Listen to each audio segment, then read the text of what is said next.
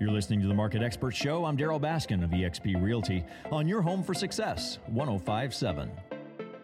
How much are you getting for your money these days when you're getting a home mortgage? Steve Currington, uh, mortgage expert, Steve, I it's hard to go through these examples sometimes without becoming confusing. So help me do the best in guiding through this. Let's say we start with $250,000. Can we do that as an example? That's kind of the the uh, the average home price in the Tulsa metro area. Yeah, it's probably a little bit more than that, but this is just a. I'm going to do a couple like a range there. We'll probably do like a 250, a 350. You realize we're talking about a quarter of a million dollars. I know. Hey, I just talked to one of the builders we work with and Different got these got these numbers the other day, and I just I may as well share them with you. The uh, their their average uh, sales price for 2021 was three hundred and fifty six thousand eight nineteen. Brand new construction. That's average. So I mean, it's gone from where their entry level at the beginning of probably 21. There were people closing it like in the 220s. yeah. And those houses that sold for 220 are selling for 310, 315. Yeah. So it's much of this driving the market. I Yep. mean, it just uh, Totally is. Yeah. So when we talk about a 250, so you bought a house for 250,000, your average, you know, say middle of the road credit, you're putting 5% down. Most people don't know what they can buy for their money. Yeah, so middle, middle of the road meaning credit score. Your credit score Yep. is middle of the road, which is what, not sixes? amazing and not, you know, terrible. So let's say you're in the 680s to the 720s, Okay. roughly. Okay. So if you bought a house for 250 and you put 5% down, that would be 12,500 would be your down payment. So you'd end up financing about, you know, and with taxes and insurance, I'm going to do this not based on like a new construction. This will be based on like an existing home. Okay? So I'm, I'm going to restate some of this. So $250,000 loan with 5% down. So yep. you're, you're financing 237.5. Right. That's what you said. Um, normal credit. You're not bad credit. You're not premium, premium credit. Right. Uh, but you're good. Yep. So if, if you did the, that scenario, the payment's 1,556.85. That's on a thirty year fixed. Now, what happened to the old thing where uh, two hundred fifty thousand? I got a twenty five hundred dollar payment. Interest rates went down.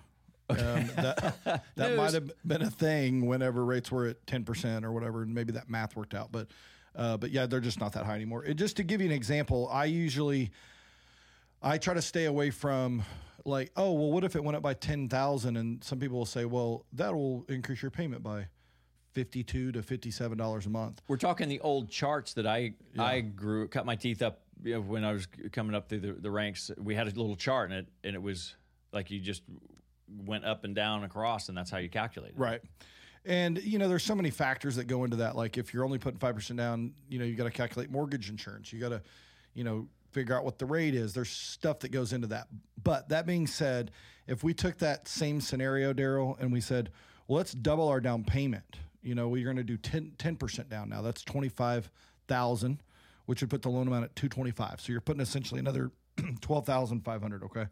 If you do that same scenario, that drops the payment down to fourteen sixty seven. Okay, so we were Wait at, a minute, you were in the 1500s a minute ago. Yep. So we were at fifteen fifty six, and we added another five percent down, which is twelve five, and that dropped the payment. So f- remember fifteen fifty six team out there listening.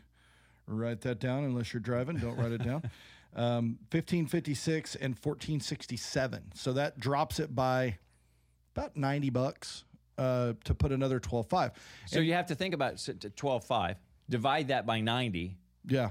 and give that some consideration as to whether or not you want to put that money down, take your cash, and do that. Well, yeah, and that's Or just pay exactly the out. reason we tell people that is because, I mean, I just talked to someone yesterday and they were like, well, what if we put another 50,000 down? And I gave them the math and they were like, oh.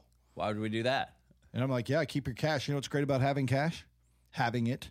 So, you know, and honestly, we have a lot of people that'll put a bunch of money down and then they move into a house and then they're calling us within, you know, 90 days and asking about a home equity line of credit because they took all of their cash and put it into the house and then they realized we don't have any more cash and But we've you're- got stuff to do. Your lender is requiring you to keep cash Yep. So you don't want to be so strapped that you don't have enough money in your account to survive a tough time, but you don't want to, as you've said, um, uh, go the other way. And what is the other way? Well, just the other the other way would be to like take all of it. Like, okay, I had a guy that was putting one hundred and four thousand down, and after the one hundred four thousand, he had one hundred and five thousand two hundred. And I'm like, look, I get it that you want to put like every dollar down that you can, but you're not really leaving yourself any room for error. Like, I mean, if you move in and you've got an expense that comes up, you've got twelve hundred bucks in the bank. So that was my question. How much does the lender require? I lost my train of thought. Yeah, so we don't require, depending on the loan program, we don't. Re- I mean, reserves is what Darryl's referring to. So that would be like after you put your down payment, how much savings do you have in the bank? And we call it as a reserves. We take the mortgage payment. So let's say your mortgage payment was fifteen hundred bucks, and you had after it was all said and done, you had forty five hundred dollars in the bank. Well, that would mean you'd have three months of reserves we don't necessarily require reserves unless you get into like jumbo or you get into like you're buying an investment property. You don't require can- reserves? no. What happens if somebody needs to change a job or they uh, do you require save wait a minute. It's a compensating factor, but it isn't required. So if someone's like limited on credit or have bad credit, but they've got after their down payment, they've got 50 grand in the bank, then it's a compensating factor, but it's not a requirement except for certain loan products. Like I just assumed there there was a requirement. I, and I, this also go, speaks to the fact I always tell old stories, like old man stories of well, back in the day. But I, uh, I, I know things have changed so much between credit scoring, mortgage insurance, uh, the calculations. We used to do this ourselves. Yeah. and and now there's like a national mortgage license. It's so so much more complex than it was. I used to have to qualify them sitting in my real estate office when I was in my 20s. Yeah. And so that doesn't happen anymore. And it's really futile. If, if somebody's trying to do that, if I was trying to do that as a realtor, I'm, I'm really not doing a good job for you. I can give you some ballpark estimates. Yeah. But uh, a real pro needs to handle it. Correct. Yep.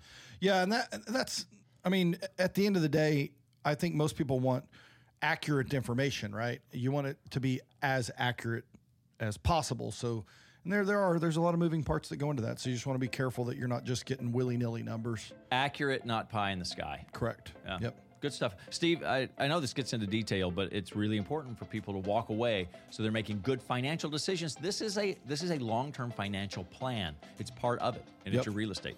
Yeah, and so if you have more questions about payments and you know what do I get for my money, most people want to know if I want to keep my payment at fifteen hundred, what can I buy, and what can I go up to? Call me at 918-281-5475 or go to stevecurrington.com. Hey, thanks, Steve. You're listening to the Market Expert Show with eXp Realty. I'm Darryl Baskin.